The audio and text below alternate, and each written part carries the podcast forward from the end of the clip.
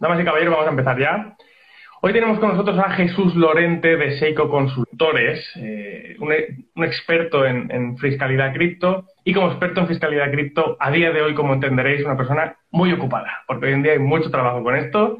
Así que, eh, Jesús, lo primero, darte las gracias por estar aquí, eh, además, sobre todo a estas horas, que sé que eres una persona más de día, como yo, que de noche. Sí, nada, bienvenido. Muchas, muchas gracias a ti por invitarnos y la verdad es que sí, que estamos ahora a tope de, de trabajo. Lo normal es estar en abril, mayo, junio, pero empe- hemos empezado ya en enero. Con toda esta subida de las cripto estamos ya a tope. Perfecto, perfecto. Pues nada, damas y caballeros, muchas gracias a todos por participar en, en el directo y sobre todo por participar estos días en las stories, que he estado haciendo las preguntas de qué queréis que preguntemos.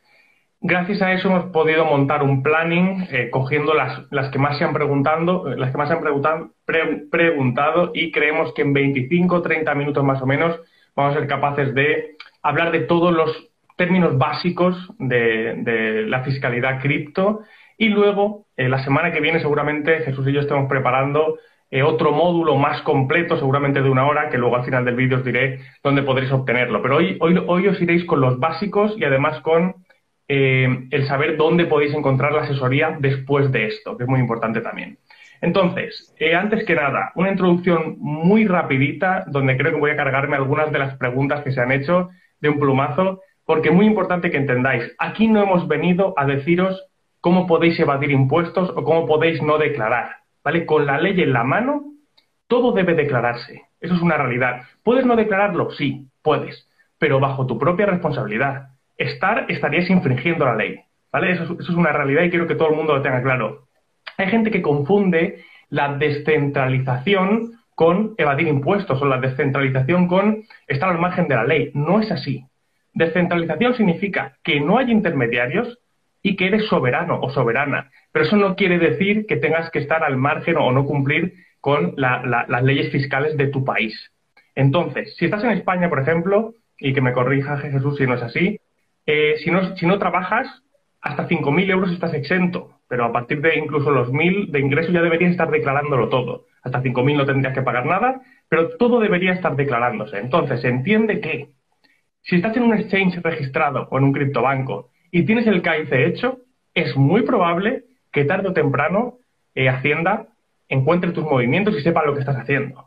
Y más hoy en día que eh, los países se comparten ya prácticamente entre todos los países toda la información fiscal y financiera. Entonces, cuidado, ¿vale? No intentes hacerte loco o la loca con esto, porque es un tema muy importante, dale importancia, o bueno, simplemente asume que si te pillan haciendo algo que no estás declarando, puede acarrear en, en grandes consecuencias y grandes multas. ¿Es así, Jesús? ¿Es sí. así todo lo que he dicho? Perfecto. Exactamente. Y al final hay una cosa importante. Si queremos disfrutar en un futuro de nuestras cripto, es muy difícil que si no lo hemos declarado podamos sacarlo directamente al banco y poder disfrutarlo pues para comprarnos una casa eh, o, o cualquier cosa. Por lo tanto, tenemos que empezar bien desde el principio para acabar bien al final. Perfecto. Entonces, vamos ya directamente con las preguntas, si quieres. Eh, bueno, decir antes, esto, eh, vamos a hablar del tema en España, pero podemos decir que si hay gente viéndonos de Sudamérica, que veo que aquí hay bastante eh, gente escribiendo Colombia, Argentina y demás, podemos hablar de que seguramente la mayoría de eventos taxables sean los mismos, aunque el tipo impositivo no sea el mismo. Sí, al final en casi todos los sitios eh, la, lo, se tributa por lo que se gana, ¿vale? Y por lo tanto, si estamos hablando de staking, de ventas, etcétera, en todos los sitios se va a gravar. A ver, hay en algunos países en los cuales eh, parece que está exento la, la parte cripto, ¿no? Pero si no está exenta, tendrá que gravarse todos los, todos los elementos taxables, está claro. Perfecto. Vale, primera pregunta, aquí las tengo todas. Eh, la que más han hecho seguramente, o una del, del top tres. ¿Se debe tributar por cada intercambio criptos que hacemos en un exchange? Cada vez que cambiamos de Bitcoin a Ethereum o de Ethereum a, a Polkadot, ¿debemos estar tributando y dejar reflejando eso ante la tienda? Eh, sí, rotundamente sí. Es decir, cualquier cambio que hagamos, aunque no sea fiat, es decir, cripto a cripto, Hacienda ya sacó una consulta que está bastante bien Eh, argumentada, en la cual dice claramente que cambiamos un Bitcoin por X Ethereum y la pregunta era, ¿y esto lo tengo que tributar? Pues sí, porque ha habido un cambio de nuestro patrimonio, ha cambiado la composición y la valoración. Y por lo tanto, Jacinto, el resto de, de comunidad, esa es la primera, primera y la cosa más importante, porque hay mucha gente que cree que no, que hasta que no salimos a fiat no tributamos. Hacienda lo ha dejado ya muy claro y en España sí que tenemos que tributarlo.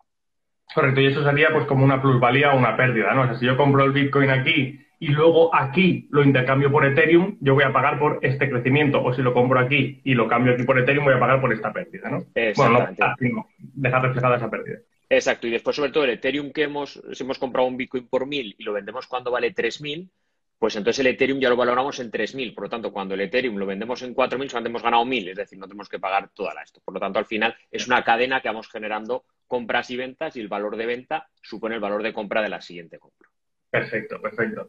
Y una subpregunta a esta, porque creo que está muy relacionada, es ¿qué hacemos con las tarjetas cripto? La pregunta, la gente pregunta, bueno, y si yo me estoy gastando las cripto en las tarjetas, ¿qué pasa con eso? Bueno, ahí al final eh, tenemos que ver qué se está haciendo por detrás. Realmente, ¿qué hacemos con la tarjeta cripto? Estamos cogiendo de una wallet que tenemos en cripto, la estamos pasando a euros automáticamente por detrás y esos euros se los estamos dando al comerciante. Por lo tanto, al final, ¿qué estamos haciendo? Estamos vendiendo cripto por euros o cripto por motos o cripto por otra cosa. Al final es otra permuta. Da igual que sea cripto por cripto o cripto por euros o cripto por, por un bien o servicio. Es una permuta y habría que tributarlo. También es cierto que realmente si estamos gastando pues, para hacer un café o para hacer un micropago, Eh, pequeño, pues al final realmente la ganancia va a ser muy pequeña y al final si queremos declarar eh, cada uno de esos movimientos, pues nos va a obligar a tener un, pues, una Excel enorme o, o un cuadrante muy grande. Por lo tanto, quizá cuando tenemos eh, pequeños pagos, pues podemos hacer un resumen mensual o semanal o trimestral de todos los pagos que hemos realizado para de, con ese resumen pues a, ya calcular el impuesto correspondiente, ¿no? Sí, posiblemente su hacienda lo daría como bueno, ¿no? Al ser euros de un café, un, sí. lo daría por bueno un, un resumen mensual.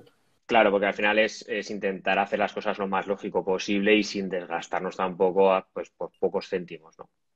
Perfecto. Segunda pregunta. Eh, ¿Debo declarar lo que tengo holdeado? O sea, lo que he comprado y tengo guardado ahí, independientemente de cómo lo haya comprado, ¿vale? Porque entiendo que aquí la gente puede entender por holdeado, eh, yo he comprado en un cajero o he comprado a alguien en efectivo por local Bitcoin o lo que sea y lo he guardado, no ha habido una transacción bancaria o he hecho una transacción bancaria y lo tengo guardado. Normalmente esa transacción bancaria, Hacienda ya va a saber seguramente que has comprado ese Bitcoin, por ejemplo, pero ¿qué pasa con el otro también? Entonces, en general, tanto por un lado por otro, o por el otro, debo declarar esa parte y ahí creo que también podemos comentar todo el tema siete veinte y patrimonios y demás. Perfecto. Mira, simplemente por tener holdeado una, una cripto, por mucho que vaya aumentando su valor, no tenemos que declararlo en la renta. Es decir, es igual que si tenemos una vivienda y simplemente pues nos han puesto al lado un, el Corte Inglés, por decirlo así, y entonces sube de precio. Pues bueno, sube de precio, pero no lo hemos vendido. Por lo tanto, si tenemos algo guardado en un Trezor, en un Ledger, en un wallet, un Bitcoin que compramos hace cuatro años a ochocientos euros y ahora lo tenemos en cuarenta y pico mil euros, eso no hemos ganado nada. Por lo tanto, en la renta, en la declaración de la renta, que es donde declaramos las ganancias que vamos teniendo cada año, no tendríamos que declararlo. Es una plusvalía latente que se llama. Cuando ya la hagamos efectiva, entonces sí que tributaremos, ¿vale? Entonces, por un lado está el impuesto de la renta. Por otro lado está el impuesto del patrimonio. En ese impuesto del patrimonio tenemos que sumar todos los bienes que tenemos, las casas, las fincas, los fondos, acciones, cripto, sumamos todo lo que tenemos a treinta y uno de diciembre y si superamos seiscientos mil euros, seiscientos mil euros es, es la media que tenemos a nivel nacional y después cada comunidad puede establecer sus límites, ¿no? En Aragón, por ejemplo, estamos en cuatrocientos mil y en Madrid están en dos millones de euros, ¿no? Entonces, si superas ese límite sumando las cripto, tendremos que declarar impuesto del patrimonio incluyendo las cripto, ¿no? Pero si no llegamos a ese límite, pues directamente no tenemos que declararlo. Y por último, el tercer modelo que comentabas, que era el modelo siete veinte. Claro, pues el modelo siete veinte, por ahora eh, no hay que declararlo, ya que todavía no se ha aprobado el modelo siete veinte con la parte cripto. Eh, recordamos simplemente que el modelo siete veinte es aquel modelo en el cual informamos de los bienes que tenemos en el extranjero. Pero solamente hay tres tipos de modelo de, de bienes que tenemos que declarar. Las cuentas corrientes, las acciones y los inmuebles. Y por ahora los cripto va a ser la cuarta pata que se supone que, las, que la van a meter para el año que viene, ¿no? Por lo tanto, este año, aunque tuviéramos, pues yo qué sé, un millón de euros, por decirlo así, en un exchange en el extranjero, no tendríamos que hacer el siete veinte porque aún no está aprobado todavía. Pero eh, se entiende que con todo lo que se está rumoreando es una cosa que va a llegar. Y... Sí, sí, se supone que sí está ya, pues, está ya en un trámite... pues un trámite de legislativo muy cercano ya a la aprobación y por lo tanto se supone que en los próximos meses se aprobará. Lo bueno que tenemos es que estamos ya a dieciocho de febrero, El siete veinte se presenta el treinta de marzo y por lo tanto ya vemos que es totalmente imposible que lo hicieran este año para declarar el saldo que tenemos a treinta y uno de diciembre de dos mil veinte. Es que, es que sería algo eh, casi yo, inconstitucional, por decirlo así, porque dices, ¿y cómo voy a darte algo que igual no lo puedo, no puedo saber cuánto era? Pero claro, en la, en, en la cosa centralizada yo puedo ir al banco y decir cuánto es. Pero claro, ahora vete ahora a Uniswap y a ver cuánto tenías el treinta y uno de diciembre o no lo tenías, ¿no? Por lo tanto sería más complicado. Sí, sí. Vale, perfecto. Pero, eh, entonces, para resumir esta parte, si tengo un Bitcoin en un momento, seguramente el año que viene, ya voy a tener que declarar que lo tengo, que no quiere decir que esté pagando por él si no lo estoy vendiendo o intercambiando por otra cripto. Es, un, es, es meramente informativo. Aquí lo tengo, Hacienda, aquí ya sabes que lo tengo. Cuando lo venda ya te o lo cambie, ya te aviso para que me cobres. Mientras tanto, Eso. como tú dices, una ganancia latente o una pérdida latente. Exacto. Ahí lo que quiere saber sobre todo Hacienda con el modelo siete veinte es lo que tenemos fuera de España. Es decir, si ese Bitcoin lo tuviéramos en un Trezor o en un Ledger y se aprueba la, la, el modelo siete veinte como está ahora previsto que se va a aprobar, pues como el, el Bitcoin se supone que estaría en España porque tenemos nosotros las llaves privadas, porque eso la, esa es la, la interpretación que tiene Hacienda es está el Bitcoin donde esté el propietario de las llaves privadas, por decirlo así. Si está un exchange en el extranjero, pues claramente el propietario de las llaves privadas es el dueño del exchange o la empresa que, que gestiona el exchange, ¿no? Por lo tanto, cuando tengamos el, el Bitcoin o las cripto en un Ledger, en un Trezor o en un mobile wallet, pues directamente, como lo tenemos en España, eso no habría que declararlo en el modelo siete veinte tal y como está previsto por ahora, ¿vale? Habrá que esperar. Eh, al final ya sabes que hay disposiciones transitorias adicionales y hay... nos pueden meter cualquier gol por la escuadra, ¿no? Vale, creo que esto ha quedado muy bien explicado. Muchas gracias. Tercera pregunta. Eh, ingresos por plataformas o empresas cripto, ya pueden ser eh, cosas como, como staking, ahora sí que hablamos de minería también o de DeFi. Aquí también interesará a mucha gente la parte de Qualian, que en mi comunidad hay mucha gente que, que está en ello. Ahí tendríamos dos tipos, pues a lo mejor eh, la venta o recomendación y el staking en sí, que esto nos vale para cualquier plataforma de staking, o por ejemplo Binance Earn, que tiene un montón de... de herramientas de, de generación de ingresos, haciendo lending, saving, staking, así que va, va, vamos por ahí. Vale, ahí lo que tenemos que hacer es eh, intentar traer a la, a la economía digital o a la economía actual en la que estamos, tenemos que traer la parte tradicional que ya sabemos cómo tributa siempre, ¿no? Por lo tanto, Bien. lo que tenemos que hacer es intentar buscar una, una cosa semejante aquí. ¿Qué sería lo semejante? Pues ahora es, si vamos a un banco y dejamos nuestro dinero depositado allí y a cambio de ese dinero nos están dando una cierta rentabilidad, eso se considera unos intereses y va como capital mobiliario. Si eso lo traspolamos, por decirlo así, a la parte cripto, pues sería lo mismo. Es decir, cuando hacemos un lending, lo que hacemos es eh, pues dejar un dinero y a cambio nos están dando un retorno. Si hacemos un staking es lo mismo, estamos dejando un, pues unas cripto apalancadas ahí guardadas eh, para que otros estén generando, estén minando esas cripto y no estén retornando una parte de lo que hemos aportado, ¿no? Por lo tanto, al final, todo, y lo mismo en plataformas, como Qualian, por la parte que estamos haciendo de los masternodos, pues sería exactamente igual. Es decir, todo aquel rendimiento que nos venga como consecuencia de un capital que hemos dejado en algún sitio guardado y a cambio de ese capital nos están dando una cierta rentabilidad, sería un tipo interés, es decir, un rendimiento de capital mobiliario. Rendimiento de capital mobiliario que tributa en la renta al diecinueve, al veintiuno, al veintitrés por ciento, igual que las ganancias patrimoniales. No lo hemos dicho antes, pero lo, lo acumulamos si quieres ahora. Es decir, las vale. ganancias patrimoniales por compraventa, que es la que hemos dicho anteriormente, las permutas, y el capital mobiliario, que es este tipo de intereses, staking, eh, lending, eh, aportaciones a los pools, etcétera, todo lo que sabemos que es un rendimiento en función de un capital que hemos dejado en un sitio. Todo eso va al diecinueve por ciento, los, al diecinueve por ciento el, los primeros seis mil euros de beneficio, al veintiuno por ciento los cuarenta y cuatro mil siguientes, hemos llegado ya a cinco, eh, después hasta los cincuenta mil serían al, al veintitrés por ciento y ahora han sacado uno nuevo que es el veintiséis por ciento a partir de doscientos mil euros, ¿vale? Para el año dos mil veintiuno, para el año dos mil veinte no nos afecta todavía. Entonces eso sería la, cómo deberíamos de tributar esos rendimientos que nos vienen de un capital que hemos dejado guardado en un sitio. Y, por otro lado, por ejemplo, si yo eh, recomiendo eh, Qualian o recomiendo Binance y hay una, hay una retribución en la afiliación, eso sería otro tipo de ingreso. ¿Cómo tributaríamos esa parte?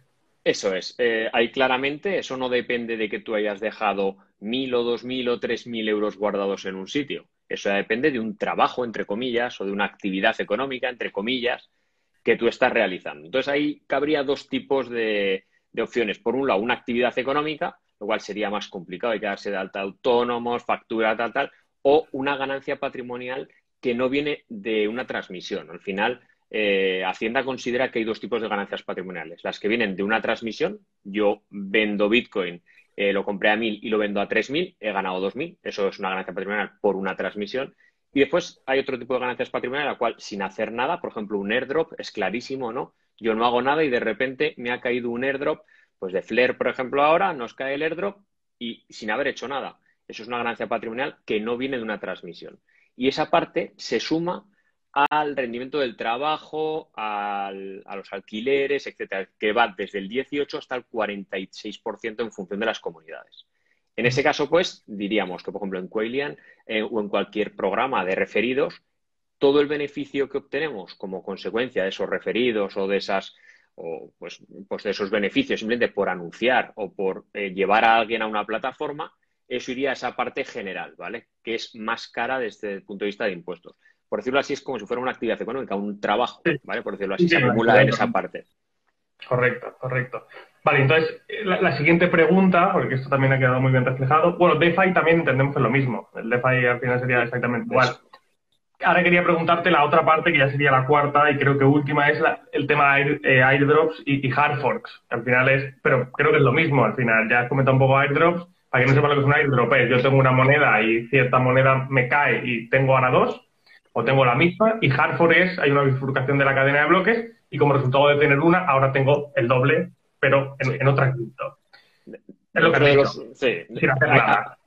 Ahí dentro de los fork teníamos, hay una posible segunda interpretación, que es que, que se comentó desde, desde el principio, que era que, cuando, por ejemplo, en Bitcoin y en Bitcoin Cash, ¿vale? Cuando se generó, eh, Bitcoin Cash, en el momento en el que teníamos, en el que, momento en el que se generó, se hizo la bifurcación en agosto del, del diecisiete, o del, si era el diecisiete o el dieciséis, ya no me acuerdo.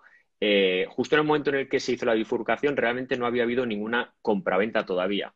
Por lo tanto, aunque había un precio de mercado, porque la gente ya estaba vendiendo a futuro sus, ¿no? Porque lo estaba poniendo ya órdenes de venta y órdenes de compra y estaba ya estableciendo un precio de mercado, realmente se podría justificar que todavía no se había formalizado ninguna venta. ¿Por qué? Porque no existía todavía. Entonces, se podría eh, jugar o decir, en algún caso, se podría defender ante Hacienda que realmente el, los Bitcoin Cash que recibimos en su día eran a coste cero, ¿vale? Y por lo tanto no tributo cuando me los dan, sino tributo íntegramente cuando los vendo, ¿vale? O la otra opción es decir que cuando me los dan valían doscientos euros, que era más o menos el valor de, de mercado de aquel día, y tributar por eso, ¿no? Por lo tanto, pero esa parte, y desde luego iría la parte general, tal y como decíamos antes, ¿no?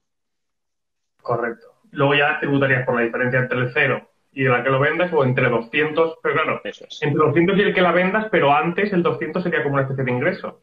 Claro, esos doscientos, la, la gran diferencia es que esos doscientos primero te pueden ir al cuarenta y seis por ciento. O sea, has cobrado mucho claro. del trabajo, te van al cuarenta y seis por ciento claro. y lo demás va al diecinueve por ciento o al veintiuno por ciento o al veintitrés por ciento. O la opción es del cero al tal, al diecinueve por ciento, al veintiuno por ciento, al veintitrés por ciento. La, la segunda opción seguramente es más barata, ¿no? Eh, sí, correcto. Vale, entonces, bueno, yo creo que más o menos estos serían todos los básicos. Es verdad que podríamos entrar a hablar de, bueno, si hacer todas las cosas por sociedad o persona física, o qué modelos o qué, qué programas como CoinTracking podríamos utilizar para llevar toda esa gestión y, y al final darla a vosotros, los expertos, los profesionales, para hacer todos los modelos. No sé si crees que, que, que estamos bien con todo el tema básicos. Sí, yo, yo creo que al final el noventa por ciento de la gente, con más o menos con esta información, ya tiene suficiente para, de, para por lo menos intentar declarar lo mejor posible y tener la información suficiente. Yo creo que lo, lo principal es primero informarse y darse cuenta que, que los impuestos es una variable más dentro de la inversión. Es decir, la inversión no es tan bonita como he puesto cien y ahora me llevo trescientos y ya está. No, eh, de esos doscientos que has ganado, una parte no nos la tenemos que quedar y lo tenemos que calcular. Y es la diferencia entre la centralización de los bancos, en los cuales los bancos ahora tú vas a cualquier banco y te dan el, el listado de todas tus operaciones, cuánto has ganado, cuánto no has ganado, etcétera, frente a la descentralización que tenemos. Ahora somos nosotros nuestro propio banco, nuestra propia economía. Entonces, tenemos que ser tan responsables y, e ir eh, generando esa información de cuántos impuestos tenemos que pagar, qué interés hemos recibido. Pues somos nosotros. Es decir, ya no es un tercero. Somos nosotros los que tenemos que ir generando esa información y se la daremos a Hacienda lo mejor posible. Eh, deciros que aunque hayamos visto aquí los básicos, eh, vamos a estar haciendo, Jesús y yo, otro módulo de, no sé, a lo mejor una hora, donde vamos a repasar todo esto más al detalle y veremos cosas como, si hacer las cosas por sociedad, si hacer las cosas como persona física, veremos los, los modelos, los programas, haremos todo así con tablitas y, y haremos todo con mucho más detalle. Eh, quizá con eso podéis sacar algunas eficiencias y, y tratar las cosas de, de, de forma distinta y saber cómo hacerlo para, pues bueno, sí que es verdad que tenemos que pagar impuestos, pero siempre podemos ver la forma de pagarlos de la mejor forma o pagar lo menos posible. Eso, eso, eso es totalmente lícito y, y, y real, y legal, y trataremos muchas muchas cosas de ese tipo en el módulo. Ese módulo lo vais a encontrar en el curso que lanzaré seguramente en marzo, lo regalaré como un bono, será un regalo eh, de qué es Bitcoin y, y por qué es importante. Eh, espero tenerlo para marzo, estamos ya trabajando en el empaque de todo el producto. Eh, si estás viendo esto en YouTube, lo tendrás abajo, si lo estás viendo a partir de marzo, y si no, aquí en Instagram también lo dejaré. Ahora, muy importante, que sepas todo esto no significa que tengas que hacerlo tú. O sea, los profesionales están aquí para algo, Seico Consultores y Jesús están aquí para algo. Nosotros que tengamos que saber esto para saber lo que tengamos que, lo que tenemos que hacer, no significa que tengamos que presentar nosotros la renta o el impuesto de sociedad, de sociedades, o trabajar nosotros con buscando todas esas transacciones y, y no, para eso están los profesionales. Entonces, es muy importante que le deis a esto la importancia que tiene. Tenéis que declarar vuestras cripto y tenéis que tributar por ellas, os podéis meter en un follón, literalmente. Os voy a dejar, en la si estás viendo esto en Instagram, ahora mismo en el link que envío, lo vas a tener ahí destacado y lo voy a dejar ahí, estará veinticuatro horas destacado, pero luego va a estar ahí enlistado. Un enlace directo a la web de Seico Consultores, aquí estoy viéndolo aquí en abierto. Aquí vais a ver todos sus precios de todos sus servicios. Eh, la renta dos mil veinte, eh, solo informe o completa, hacer una complementaria, eh, sesiones de consulta de media hora, de una hora, el tema del siete veinte cuando está aprobado, una carta de Hacienda. Ahí, ahí Jesús, tenéis todos los, los servicios que dais, ¿correcto? Sí, la verdad que queremos ser lo más transparente posible porque al final, es decir, son, son sitios muy especializados y, y bueno, queremos desde el principio y lo que intentamos es ayudar lo máximo posible a los criptoinversores. La verdad es que hay mucho desconocimiento y mucho miedo, sobre todo ahora con la gran subida que hay. Es que, claro, la, los impuestos que puede pagar la gente son enormes. Y es que a mucha gente le ha venido esto de golpe, ¿no? Y es que tenía un Bitcoin en, en marzo y es que ahora mira lo que me he encontrado. Es ah, que es, es, es, es, hay que darle importancia. Me, me, ha llegado, me han llegado a decir, por favor, que no suba más, que ya me está originando un problema y decía, hombre, por favor, no me digas que no suba, hombre, que siga. Pues sí, no, no, pero hay mucha gente que le, que le genera ansiedad. Así que, ya lo sabéis, tenéis el enlace en el link de, de la bio. Si te he visto eh, viendo esto en YouTube, lo tenéis abajo en la descripción del vídeo. Dejaros asesorar, dejaros llevar por los profesionales y que os ayuden. Así que nada, Jesús, muchísimas gracias por, por este, estos veinticinco minutitos, nos ha quedado clavado. Estaremos tú y yo haciendo el módulo, nos llamamos mañana y vemos a ver cómo hacemos el módulo para que la gente tenga todavía más información. Pero ya saben dónde pueden encontrarte. Mi link que envío lo tenéis ahí y abajo también vais directamente a la web de Seico Consultores. Muchas gracias. Bueno, muchas gracias a ti, Jacinto, y gran trabajo que estás haciendo y nada, a seguir así, ¿vale? Muchas gracias. Un abrazo fuerte. Un abrazo. Hasta luego. Ahora, hasta ahora, hasta ahora.